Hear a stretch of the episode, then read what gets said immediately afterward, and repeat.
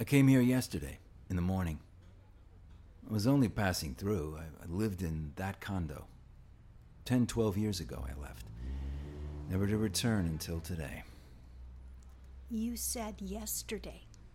Quite true. Yesterday. You were only passing through. Something has a hold of me. I'm surprised. I didn't expect it. Where is your wife now? My ex wife? Portland. I wish her well. Strange to me, I may never see her again. After being so close? Eight years we were married. And those were good years, all but the last.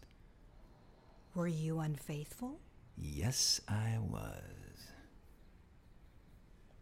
Were you violent? At times, I could be violent. Can you see Jerry over there? In the Mexican wrestling mask? And the Hawaiian shirt? Jerry is given to rage and to regret. Does he hit you? And throws plates. I told him I'd leave him. Many times I told him. But then you know, COVID 19. He's a conspiracy theorist. He believes in free love. Jerry, will you join us, please? What has she told you? Did she tell you I threw a toaster? Not true. She said you throw plates. Not often. Almost never. Last week, two plates. I've supported her for years, and she cheats on me all day long, every day. While I'm at work, she picks up men in the park, at this bus stop, too. Men like you. Even during this lockdown, I'll come home. The place is festooned with used condoms and sex toys. It's disgusting. We have a son. Tell him about Alfred, Jerry. What's there to tell? He's a grown man. Our son is a prostitute. Alfred the prostitute is our son. He has his own business license. Deep tissue massage. He would love to come to you with his fold up table and his lube. I feel so responsible. We don't actually know he is a prostitute. A mother knows. She just feels guilty because of her own nymphomania and how she used Alfie for years arranging her sleazy date. I didn't think it was a problem. The motels had to have pools she could park Alfie in on his little turtle float. He'd come back wrinkled as a prune. Even today, he smells of chlorine. But Maya, what makes you think this man is interested in our parental history, our dread, our heavy hearts? It was the LSD. It was not the LSD. We were hippies. We did the things hippies do. I played sitar. Jerry was a very good sitar player. It ruined my posture. Jerry, this man was just enjoying a little solitude. My name is Peter. I came here yesterday. I was just passing through, but uh, now I can't leave. Peter lived in that condo with his wife. She moved to Portland before the lockdown, and now she won't come back. She's using it as an excuse. For eight years, we lived here.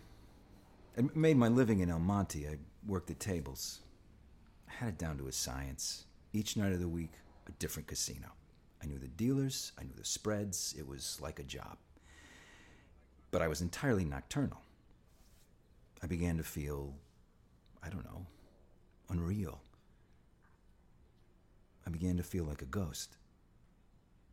One night, a man at the table wanted to sell me a gun. It was a good night. I had some extra money, so I bought the gun, 38. Right away, I felt more real. Holding the gun, I even got an erection.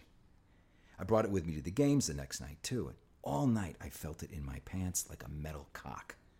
I won big that night, and I went home with a waitress. In the morning, on my way back, I stopped in at a 7 Eleven in Long Beach. No one was around. I poured myself a cup of coffee, but at the counter, instead of money, the gun was in my hand. The Asian woman behind the counter started screaming and began to shake. I was yelling too. I, I, I didn't even know what I was saying. I, she took the money from the till and, and, and put it on the counter, even the pennies, and I, I know what you're thinking. What did I do next? Oh, God.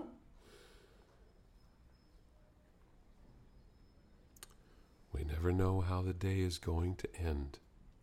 It's true. Isn't it true? And we take it for granted here.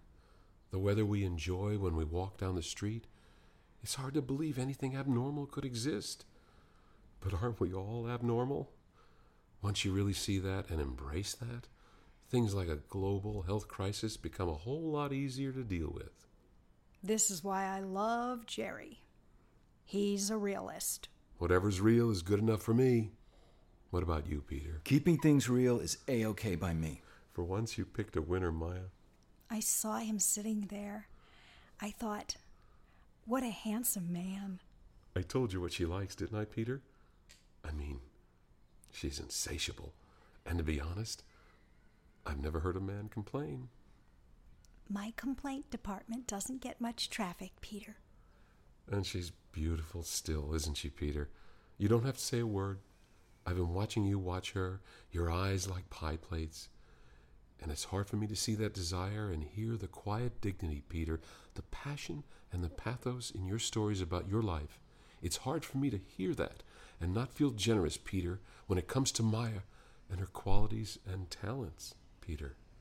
And you might be asking yourself if this is an invitation. And yes, Peter, it's an invitation of sorts. We live a short distance from here. The day is young, a cool breeze making the three of us feel alive. And I just watch, Peter. I do not participate. I just supervise from afar. In the shadows, you could say. All very civilized. And never, Peter, for as long as you live, for as long as you draw breath, will you for one fleeting moment feel anything resembling regret.